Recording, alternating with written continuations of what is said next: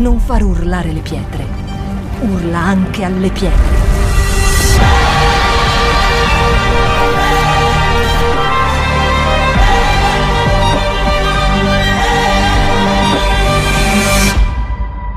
Shout 2022. Alza il volume della tua fede. Ok, buongiorno. Buongiorno. Benvenuti e chi è venuto a trovarci per l'ennesima volta, siamo contenti. E state bene? Sì? Ok. Allora, prima di passare alla parola, e chiedo a tutti di spegnere i cellulari. Ok, grazie. Prima di passare alla parola, l'annuncio è per la prossima domenica. Cosa ci sarà la prossima domenica? Chi lo sa? Il pastore Giannone, amen, che ci viene a trovare dopo tanto tempo eh, ed è buono, io vi chiedo veramente sinceramente di onorare, non solo con la nostra presenza, ma in generale, adesso vi tiro un pochettino le orecchie, onorare anche con la puntualità, non non perché chissà che cosa eh, uno deve fare la maestrina, perché io in primis eh, amo essere puntuale quando eh, vado a trovare le persone che hanno un certo, un cer- una certa importanza, perché è un biglietto da visita la puntualità. Ci siete? Mm? E quindi io credo che sia dovuto a Dio la nostra puntualità, a, uh, al, alla Chiesa, eh, a chi viene per svolgere il servizio, giusto? Eh, niente di trascendentale, ma è giusto. Minuti, pi- piuttosto vengo cinque minuti prima, sto alla presenza di Dio che queste sedie non scottano, non sono fredde, sono belle capienti, sto concentrato e aspetto veramente insieme a tutti quanti che il fuoco si accenda in maniera proprio divampante. Già abbiamo un'attitudine differente, amen? Ok. Altro annuncio è per il martedì. Eh, voglio spronarvi, so che i vostri capi life lo stanno facendo, eh, chi non può comunque seguire le riunioni, è ovvio che stare in presenza, come si dice adesso, no? tutti quanti vogliono la DAD, tutti che vogliono ritornare con i computerini, perché? Perché non si fa niente dietro il computer. Quindi tu alla fine che fai? Ti metti, ti metti là, fai le tue cose, ogni tanto ascolti, ti, ti, è, è veramente non è carino. Io anche l'ho fatto, l'ho vissuto sia da spettatrice che da formatrice ed è bruttissimo. Quindi è buono stare invece insieme perché ci guardiamo negli occhi. Guardandoci negli occhi possiamo comprendere, possiamo crescere insieme e possiamo fare anche qualcosa di costruttivo insieme. Amen. Ovvio, poi chi non può ci mancherebbe se lo segue, però se possiamo è buono stringersi insieme per imparare sempre di più. Ok, allora, proprio perché eh, stiamo facendo un percorso insieme, lo sappiamo, vero? Stiamo facendo un percorso insieme.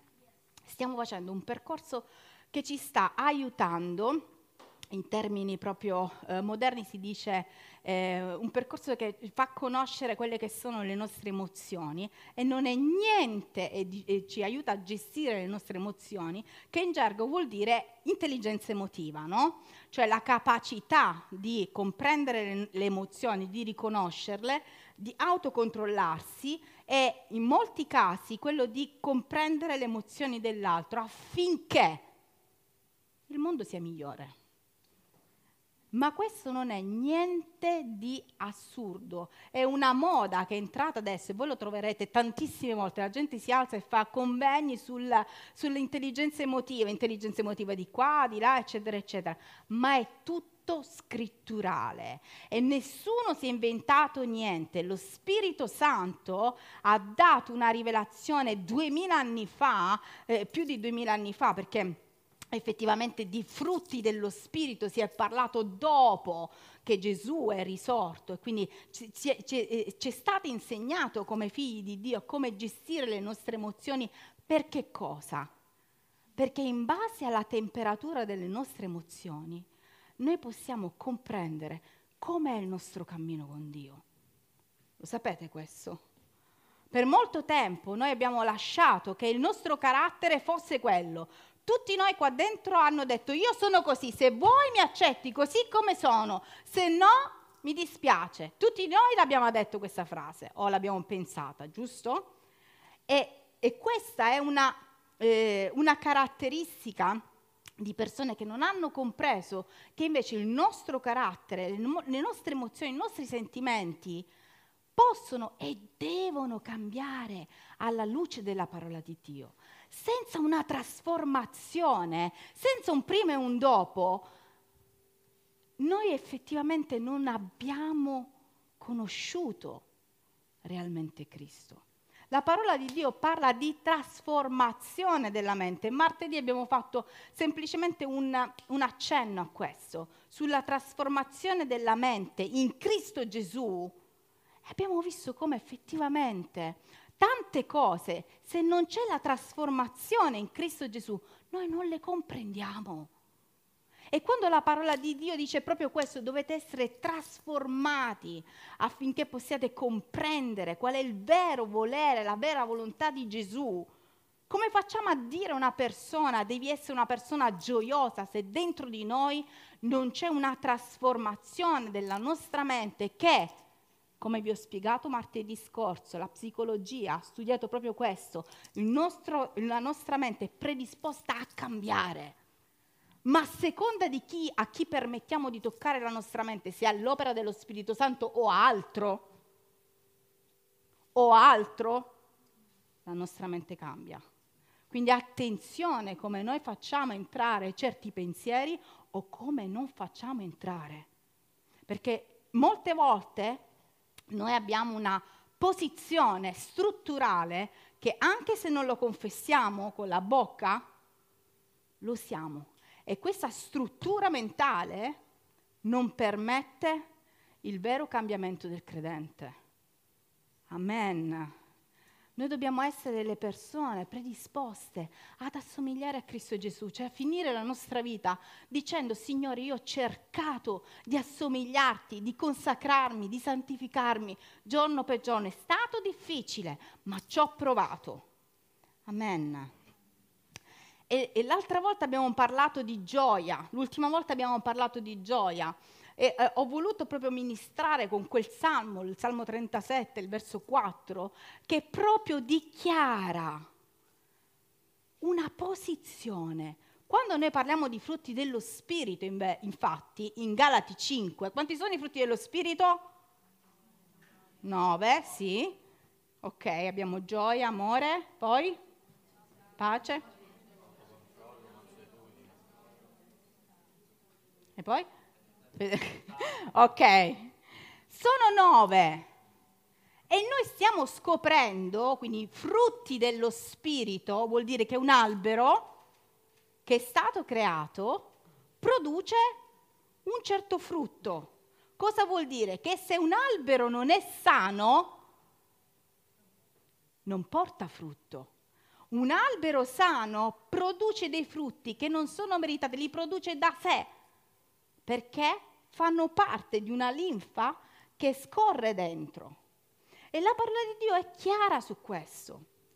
Nove sono e noi questi nove dobbiamo cercare di comprendere se ce li abbiamo, se non ce li abbiamo e perché. E comprendere quali sono i nostri punti di forza focalizzarci e togliere, come si dice, perché va tanto di moda la psicologia, bisogna togliere le cose negative, è semplicemente biblico. Amen. Il male non deve avere niente a che fare con noi, noi rispondiamo a quello che viene dato nella psicologia e diciamo grazie bella mia, ma non ti sei inventata niente perché è tutto scritturale. Siamo noi che non comprendiamo la potenza della veridicità della parola di Dio, perché è potentissima, è un medicinale straordinario, è un toccasana per la nostra vita. E quando la parola di Dio dice, i miei figli, sapete cosa hanno? Hanno amore. E allora noi cominciamo lì a dire, hm, primo, amore. Signore, amore, devo lavorarci, forse ancora non l'ho proprio partorito questo amore, perché amore prende tantissimo, non so se lo faremo, ma veramente prende tanto. C'è gioia nei figli di Dio. C'è grande gioia nei figli di Dio. E abbiamo compreso come la gioia non ha a che fare con le circostanze. Il Salmo 37 dice che la nostra gioia è nel Signore. Se io non ho una mente rinnovata, io questa frase non la, non la comprendo. Perché se io comincio a chiedere ad ognuno di voi, tu quando sei gioioso? Il giorno del mio compleanno, il matrimonio, quando mi nasce un figlio, eh, non lo so, se c'è un... Eh, è simpatico, no? Se, se c'è una fe- Ma chi di noi risponderebbe, io gioisco, ma realmente, non tipo religioso, nel Signore, io gioisco in Cristo. C'è una risposta che spiazza, in che senso? Gli spieghi, scusa, in che senso? Siamo cristiani uguali, ma in che senso? Cioè la gioia, la mia gioia, che non dipende dalle circostanze, è in Gesù. Cioè quando io veramente mi soffermo e mi guardo attorno e dico, va male, va malissimo, malissimissimissimo, sì, sì, sì, sì, sì, sì, sì, ma c'è una gioia dentro che questa gioia non me la può togliere nessuno, perché la mia mente è trasformata e io ho una gioia in Cristo Gesù che nessuno potrà rubarmi. Questo tipo di frutto è quello che Gesù vuole che ognuno di noi abbia affinché, intelligenza emotiva, si possa vivere bene e si possa gestire bene le proprie emozioni ed aiutare gli altri a gestirle altrettanto. Non è niente di che. Oggi noi parleremo di fedeltà. Uno dei nove frutti dello Spirito è la fedeltà. Ogni volta noi diciamo sempre questa frase, non so chi è d'accordo con me, Dio è fedele. Amen. E su questo siamo tutti d'accordo, non ci piove. Ma cominciamo a scendere e diciamo, io a volte, chi è umile lo sa e lo riconosce, oppure c'è chi per partito preso dice, io sono fedele, gli altri no. Ci, ci attacchiamo sempre, no? All'infedeltà degli altri, ma noi ci sono quelli che sono fedelissimi, sono fedeli. Poi c'è appunto l'umile che dice Dio è fedele, io insomma. Ma quando io leggo Galati capitolo 5, leggo che uno dei frutti dello Spirito per coloro che sono nati in Cristo Gesù è la fedeltà. Si può prescindere o meno dalla fedeltà? No, perché uno dei frutti, e voglio, voglio che questi insegnamenti ci entrino perché noi dobbiamo essere liberati per liberare. Uno dei frutti dello Spirito è la fedeltà. Che cos'è la fedeltà? Viene definita fedeltà la costante rispondenza della fiducia accordata ad altri o a un impegno liberamente assunto. Cioè una persona che esprime fedeltà è una persona che ha riposto la propria fiducia, e ora vedremo che cos'è la fiducia, la propria fiducia su una persona o su un impegno preso, detta in maniera semplice, Dio è fedele perché ha riposto in noi questa fedeltà, dice io creo l'uomo perché so che l'uomo può adempiere, ci avrebbe distrutto se no dopo la morte di Gesù, avrebbe mandato un altro diluvio, lui ha detto lui può invece adempiere e continuare il mandato di Cristo Gesù, lui è, si fida in quanto lui è fedele ad un impegno che lui ha preso con l'umanità. Ok? Quindi Dio stesso è un Dio fedele, è un Dio che dice una cosa, che prende un impegno con me e te, ripetiamolo, prende un impegno con me e te e lo porta a termine. La nostra mente, che ancora deve essere rinnovata, non comprende appieno questa fedeltà, perché la nostra fedeltà è inquinata. Noi riponiamo la fiducia in Dio o nelle persone a seconda delle circostanze. Noi non prendiamo una fiducia come impegno preso perché la prima cosa che diciamo è aspetta prima che mi fidi perché devo vedere e sondare la fedeltà dell'altro. Ecco, il frutto dello Spirito è per noi. La fedeltà è richiesta a noi, non è richiesta all'altro. Quindi tutte le volte che noi pensiamo a qualcosa, noi dobbiamo farla verso di noi. Se tu sei infedele, io devo essere fedele. Se tu vieni meno, io non posso venire meno. Questo è il concetto di fedeltà. È un discorso molto difficile da comprendere, soprattutto da chi proprio in psicologia viene eh, definita questa cosa, da chi ha avuto dei traumi da piccolo, da piccola, anche con i genitori, si fidava, ma alla fine questo, eh, dei genitori, degli amici, dei è molto difficile comprendere questo tipo di, di argomenti per la struttura delle persone che hanno subito abusi, che hanno sub- eh, subito delle sfiducie, ma noi siamo, la premessa che io ho fatto è stata proprio questa, noi siamo una mente rinnovata in Cristo Gesù, noi vogliamo essere trasformati dalla potenza dello Spirito Santo, altrimenti di che cosa stiamo parlando? Patatine? No! Stiamo parlando dell'opera salvifica di Cristo Gesù nella nostra vita. Perché vi dico questo? Perché lo Spirito Santo, mentre preparavo questo sermone, tra virgolette, mi ha detto proprio questa attenzione, perché c'è una differenza tra credere e avere fiducia in me. Perché nella sua parola, perché lui mi ricordava, nella mia parola, Catherine, c'è scritto che anche i demoni credono e tremano. Quindi c'è differenza tra credere in Cristo, cioè che Cristo esiste, attenzione perché stiamo arrivando a toccare dei punti. Cristo esiste, Cristo è il re dei re, sì? Cristo tornerà sulla terra, sì? Cristo sconfiggerà il diavolo e tutti i suoi demoni, sì? Lo sanno anche i demoni, infatti tremano. Voi lo sapete? Sì.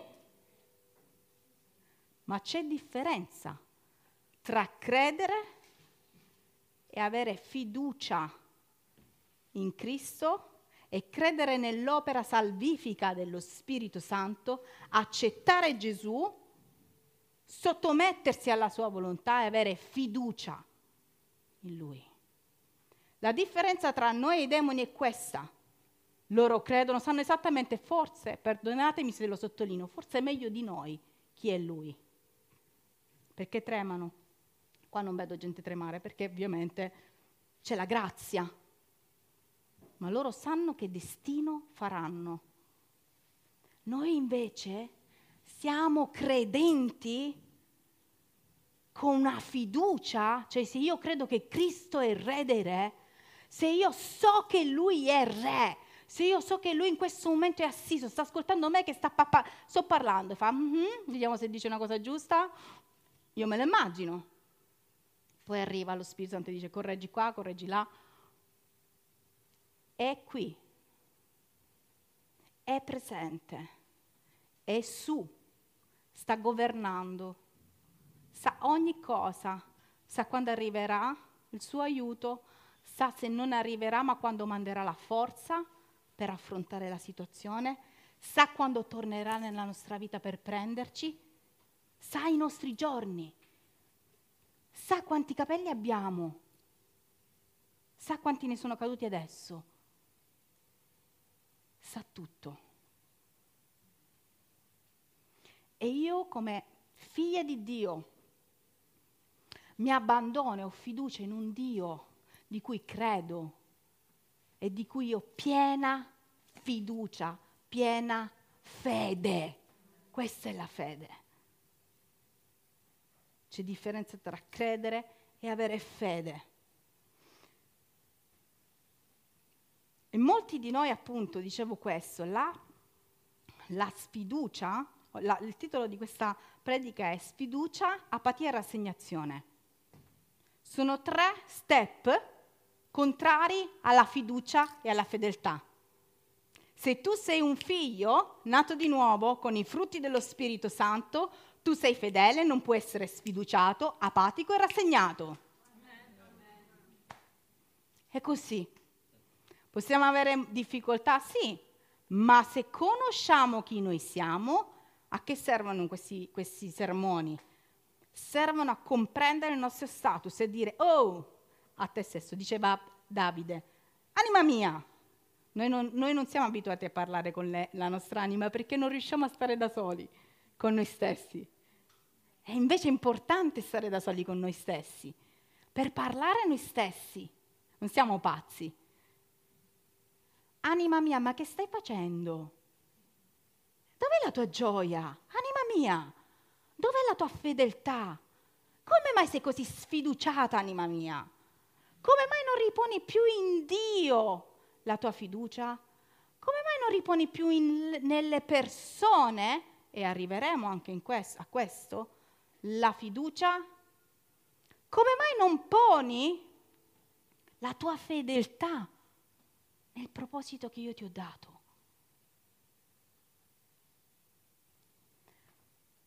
Voglio parlarvi di un personaggio, sarò molto semplice e diretta stamattina, ma spero strong. Questo personaggio è il fratello del figlio prodigo il maggiore. Andiamo in Luca al capitolo 15, dal 25 al 32. Lo posso leggere da qui, non lo so che versione è, però questa versione mi piace tantissimo, è la, quella interconfessionale. Non so com'è questa della... Allora dice, il figlio maggiore intanto si trovava nei campi. Allora, per chi non la sapesse questa storia, vi ricordate, c'era stato il figlio minore che a un certo punto ha detto, sai che c'è, mi godo la vita, me ne vado da casa, mi prendo tutta l'eredità, faccio un po' di, eh, come si dice in termini? È bella vita, sì, questa cosa qua, bella vita, e chi si è visto si è visto. E così, come tanti di noi hanno fatto a un certo punto, hanno detto, sai che c'è, ciao ciao, se n'è andato. Poi si è svegliato perché grazie al Signore ci si sveglia a un certo punto, perché Dio è fedele. Mentre noi ce ne andiamo, lui rimane là e dice sì, sì, sì. Comincia a vedere che cosa combiniamo, si tappa le, gli occhi per dire non è possibile dopo che ti avevo creato così principessa e principino, ma rimane là. E Dio è buono perché cancella i ricordi. Dopodiché il signorino, il figlio minore, dice, vabbè, sai che c'è? Si fa due conti, dice, a casa mia mangio meglio di questi qua che mangiava, era ridotto, vi ricordate, in un porcile a mangiare addirittura il cibo dei maiali, che molti di noi hanno pure mangiato. Si fa due conti e dice, vado a casa di papà, qualche cosa mi darà. Perché dentro di lui era forte e radicato il sentimento che suo padre non l'avrebbe rigettato. Perché alla fine lui conosceva che suo papà sarebbe stato comunque fedele. E anche se lui non lo è stato, lui contava sulla fedeltà del padre. Fa due conti e torna a casa. L'amico suo, il fratello, potremmo dire il classico, eh, quello che, che, sa tutto lui, quello che è bravo, quello che tu dici, mamma mia, non ne, non ne sbaglia una, ti senti sempre umiliato da questa gente e tu dici, mamma, niente, non si scompone, là, è là. Classico religioso dice, il figlio maggiore intanto si trovava nei campi, stava facendo il suo lavoro. Al suo ritorno, quando fu vicino a casa, sentì un suono di musiche e di danze. chiamò uno dei servi e gli domandò cosa stava succedendo. E il servo gli disse, è tornato tuo fratello e tuo padre ha fatto ammazzare il vitello, quello che abbiamo ingrassato, perché ha potuto riavere suo figlio sano e salvo. Allora il fratello maggiore si sentì, ripetiamo insieme, offeso. E non voleva neppure entrare in casa. Suo padre uscì e cercò di convincerla ad entrare. Ma il figlio maggiore gli disse, da tanti anni io lavoro con te e non ho mai disubbidito un tuo comando. Eppure tu non mi hai dato neppure un capretto, non un vitello, non ti sto dicendo un vitello, un caprettino, un capretto per far festa con i miei amici. Sig.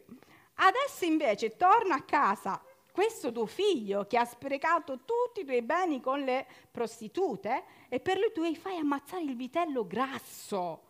E il padre gli rispose, figlio mio, tu stai sempre con me e tutto ciò che è mio è anche tuo. Bisognava essere contenti e far festa perché questo tuo fratello era per me come morto e ora è tornato in vita, era perduto e ora l'ho trovato. Che cosa è successo in questo ragazzo in tutti questi anni? perché le cose non avvengono da un momento all'altro. L'offesa non c'è da un giorno all'altro. La sfiducia in Dio, la sfiducia nelle persone, la sfiducia nella società non avviene da un giorno all'altro. Purtroppo sono tante cose che si accumulano nella nostra vita, ecco perché servono questo tipo di, di parole, di sermoni, per fare il bilancio si accumulano delle cose nella nostra vita e anche se noi rimaniamo a casa del Padre, siamo coperti, abbiamo una chiesa, abbiamo una famiglia, crediamo in Gesù, facciamo il nostro lavoro, andiamo ai campi, evangelizziamo, a volte preghiamo, leggiamo la Bibbia, ma dentro di noi si è smossa la sfiducia c'è qualcosa che comincia a farci allontanare da Dio. Perché la risposta di questo ragazzo non è una risposta che viene dall'oggi al domani. La rabbia di questo ragazzo, la, la sfiducia nel padre non avviene dall'oggi al domani. E succede proprio questo, che lui nel corso del tempo probabilmente non ha avuto delle risposte da parte di Dio o le risposte che voleva da parte di Dio, in questo caso da, parte del Padre. Ha visto atteggiamenti da parte del Padre di cui non ha riconosciuto la giustizia. Quanti di noi possono alzare le mani e dire tutto quello che Dio ha fatto per me è stato giusto? Amen per questa gente che ringrazia. Amen.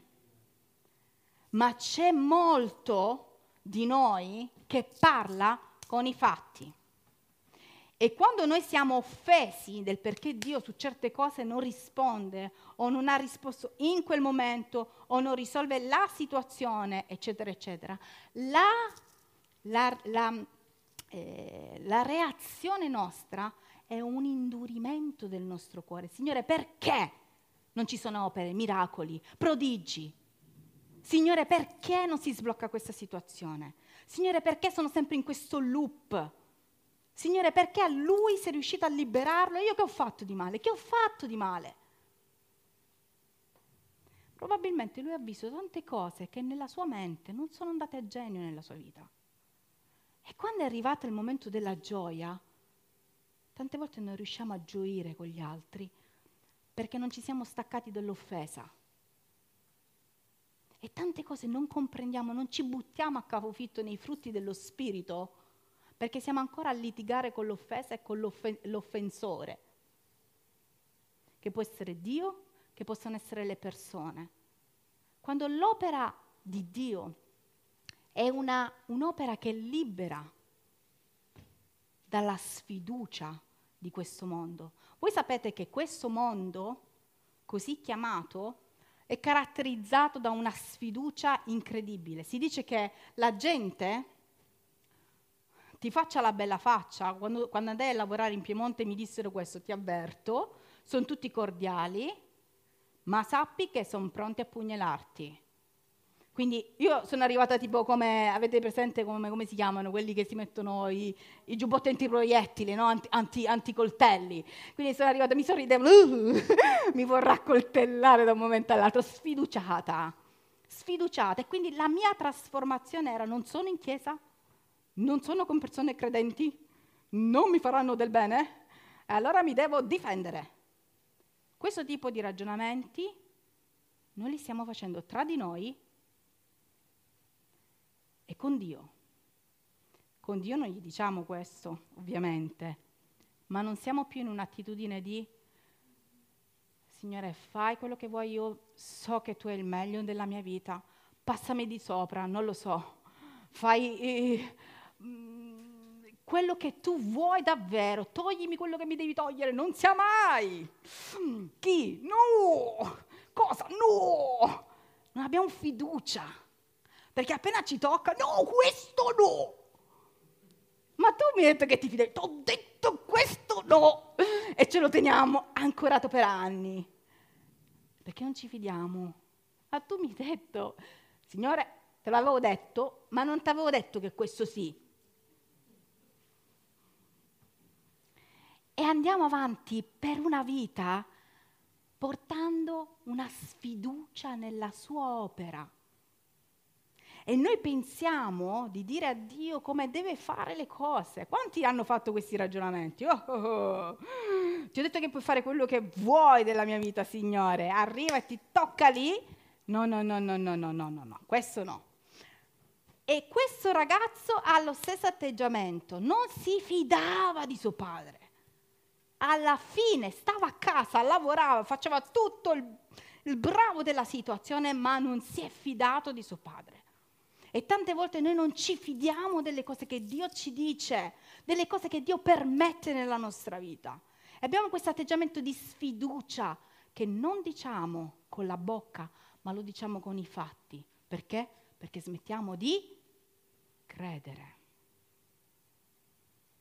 Quando io smetto di credere, e tu lo sai dentro il tuo cuore cosa sto, sto, di cosa io sto parlando, quando tu smetti di credere, tu smetti di dare fiducia all'unico, l'unico degno della nostra fiducia. Tutte le volte che tu dici è troppo grande, è troppo difficile, è troppo impossibile, tu non stai avendo fiducia in colui che può ogni cosa impossibile. E non sono frasi fatte, sono frasi metabolizzate, realizzate. E c'è una cosa che nella mia vita non posso non dire. Lui ha sempre ragione. Amen.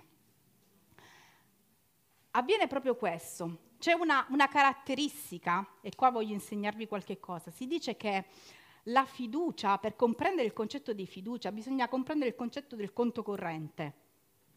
Il conto corrente, chi lo sa, immagino quasi tutti abbiamo un conto corrente, per essere attivo deve essere, ci deve essere un versamento, altrimenti che prelevi? Niente, cioè proprio.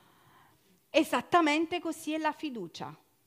Se io decido di fidarmi di Dio, il primo passo di fede lo faccio io e riverso la mia fiducia in colui che gestisce ogni cosa.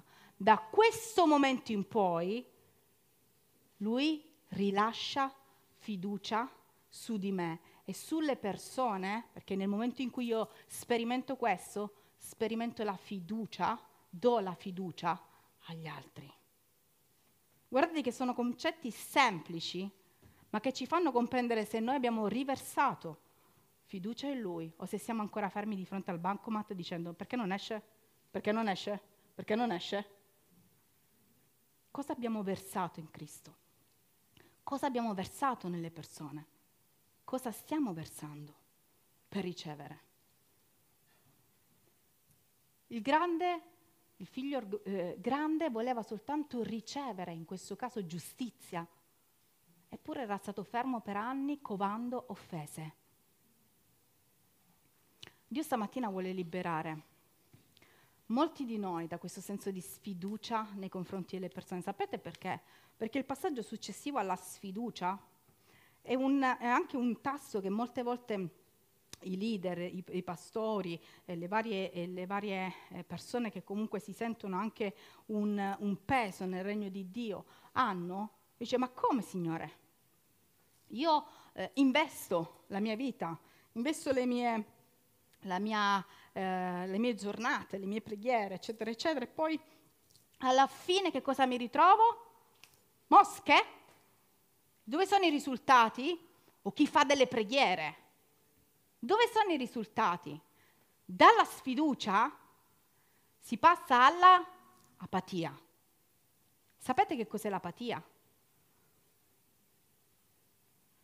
L'apatia è la porta che precede una sorta di depressione spirituale. L'apatia è l'assenza di alcun sentimento. Tu dici dai che ce la facciamo e la gente ti fa sì, grazie. Ma dentro il loro cuore, forza, preghiamo insieme, sblocchiamo questa situazione. E la gente rimane, magari lì per lì ti viene detto sì, dai, dura due ore, un'ora, cinque minuti, una giornata, nei, nei migliori dei, dei casi una settimana, ma non c'è reazione. L'apatia è subito dopo la sfiducia. Io sono completamente immobilizzato, completamente contrario al principio di fede che prevede azione. Io mi fido di Dio, io agisco in fede, io continuo a pregare, io continuo a rincorrere quello che è il proposito di Dio per la mia vita, io continuo a investire i miei soldi, il mio tempo, il, le mie preghiere, il mio, il, il mio carattere, lo investo in Cristo, agisco.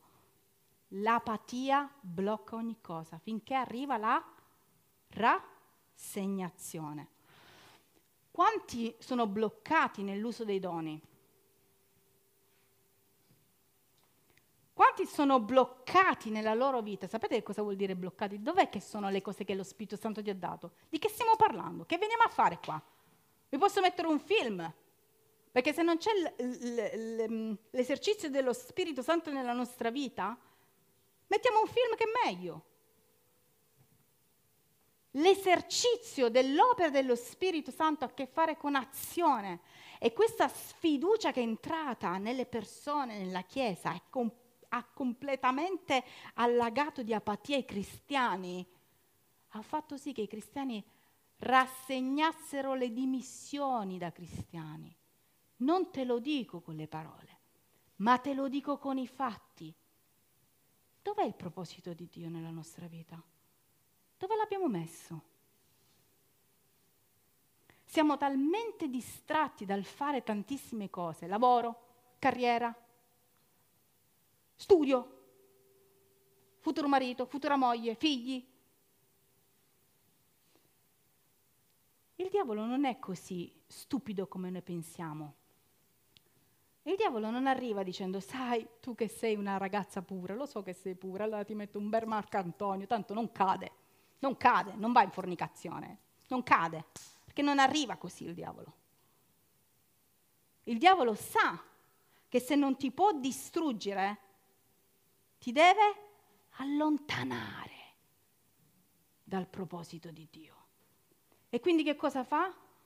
Tesoro, hai ragione, non c'è l'opera di Dio.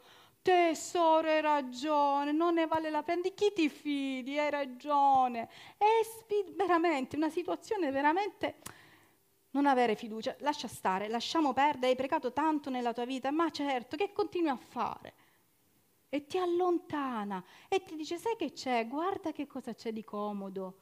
Comincia a studiare come una pazza e a pensare ad altro, riempri il tuo cervello di altre cose. Io sono per lo studio, ma quando le cose studio, sono per lo studio, sono per l'eccellenza in tutte le cose, ma deve avere una finalità. Se la mia finalità è per me stessa, è per me stesso, non sono nel proposito di Dio.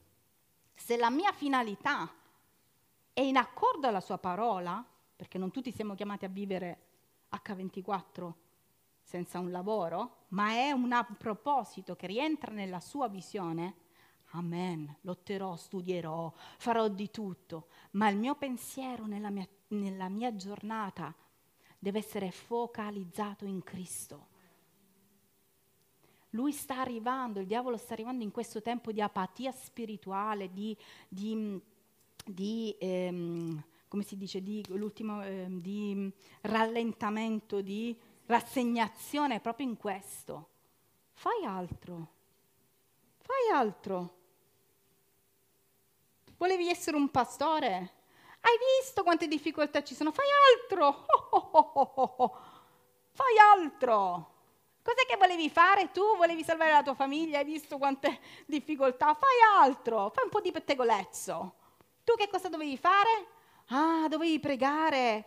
Ah sì, riempi la tua bocca invece di maldicenze. Fai altro.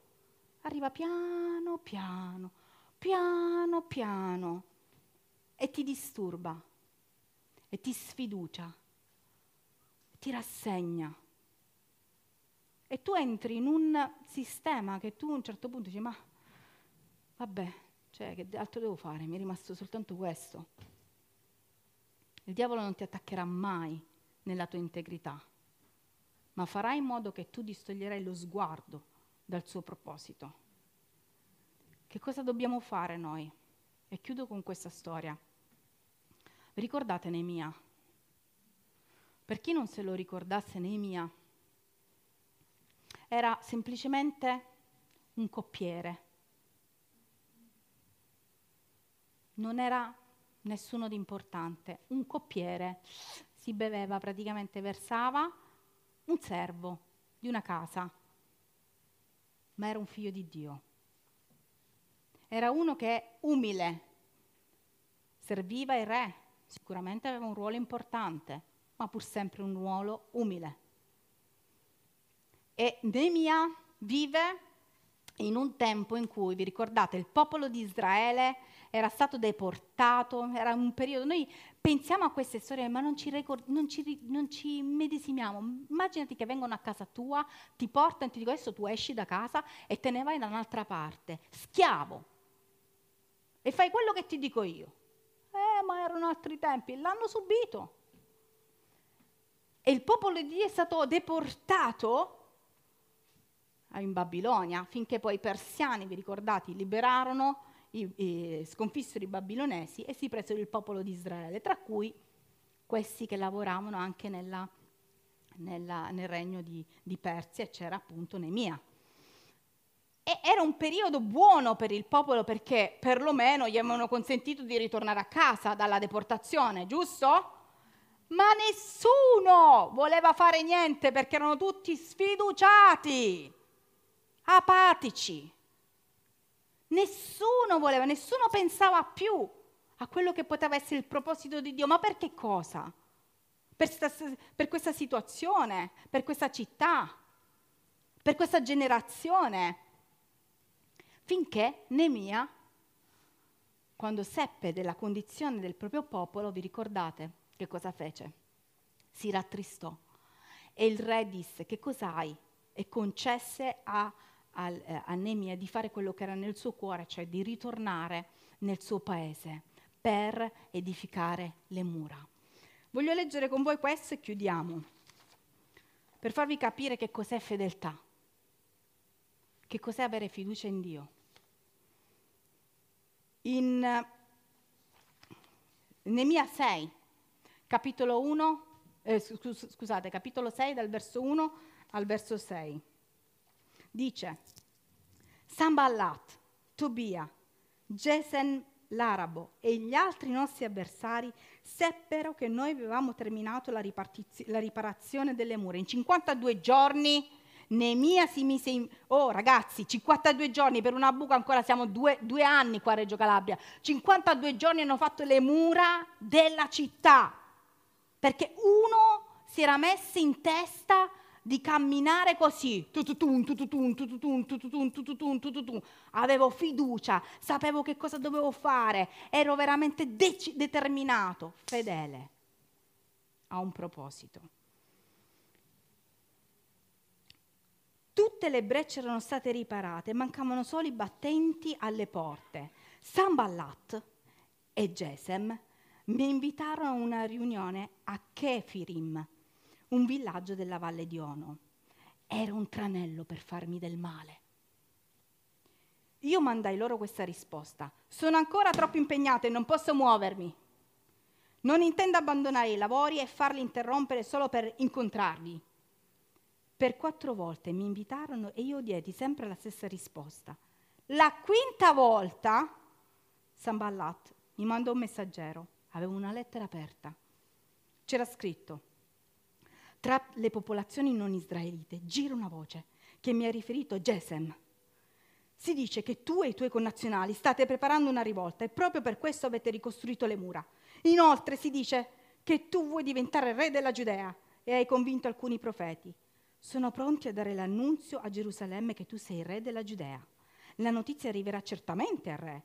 È meglio che voi, che per, che, mm, per voi che ci incontriamo per parlare di tutto questo. Io gli rimandai a dire, non c'è niente di vero in quello che tu scrivi. È tutta una tua invenzione. Quella gente voleva impaurirci per farci interrompere i lavori, ma io dissi, andiamo avanti. Che c'entra questa storia con la fedeltà? Che c'entra questa storia con l'avere fiducia? Tante volte noi ci fermiamo nella nostra vita perché ci succedono cose, perché sentiamo qualcosa che non va, perché Dio non ci ha risposto e quindi il messaggio che ci è arrivato è ora no, ora non è possibile, aspetta.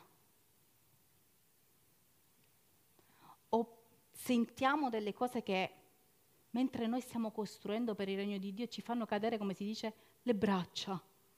Tu stai facendo qualche cosa e senti che quello ha detto quella cosa contro di te Mentre tu eri impegnato nell'opera di Dio, pensa a te, che affronto. Ma Neemia era una persona fedele. Era una persona che aveva riposto la fiducia in Cristo e la fiducia in quello che Cristo aveva organizzato intorno alla sua vita. Perché sarebbe stato molto facile, una volta arrivate queste lettere di minaccia, abbandonare perché vi sto dicendo questo? Perché la sfiducia, l'apatia e la rassegnazione stanno mandando delle lettere e stanno venendo a casa tua e stanno venendo nella tua posta e stanno venendo nella tua le- mente e stanno venendo nel tuo proposito, nel proposito che Dio ha stabilito per la tua vita. Stanno venendo esattamente dove tu gli stai dando l'opportunità di essere aperta. Tu ed io. Ma la differenza sta da, da dove tu sei arrivata te ne puoi andare? O da dove tu sei arrivata, aspetta che leggo e faccio mie queste parole. C'è un tempo in cui la sfiducia, l'apatia, la rassegnazione su delle cose che tempo fa non avremmo mai predicato perché bastava dire veramente la potenza di Dio, bastava ricordare la potenza della fede, la potenza della croce, che la gente prendeva delle posizioni e delle posizioni che veramente era difficile sradicare. Ora per molto poco arrivano le lettere e noi piuttosto magari non stiamo abbandonando i lavori, ma ci fermiamo un attimo. Allora che stai dicendo, scusami, eh? con, ti stai rendendo conto con chi stai parlando? E perdiamo tempo. Perdiamo tempo nella nostra vita. Mentre Dio ci dice devi costruire, devi finire, devi finire. Devi rimanere concentrato su quello che è il proposito di Dio. Che cosa ti ha detto Dio? Che tu e la tua casa sarete salvati? Sì. Che cosa sta arrivando a casa tua? No?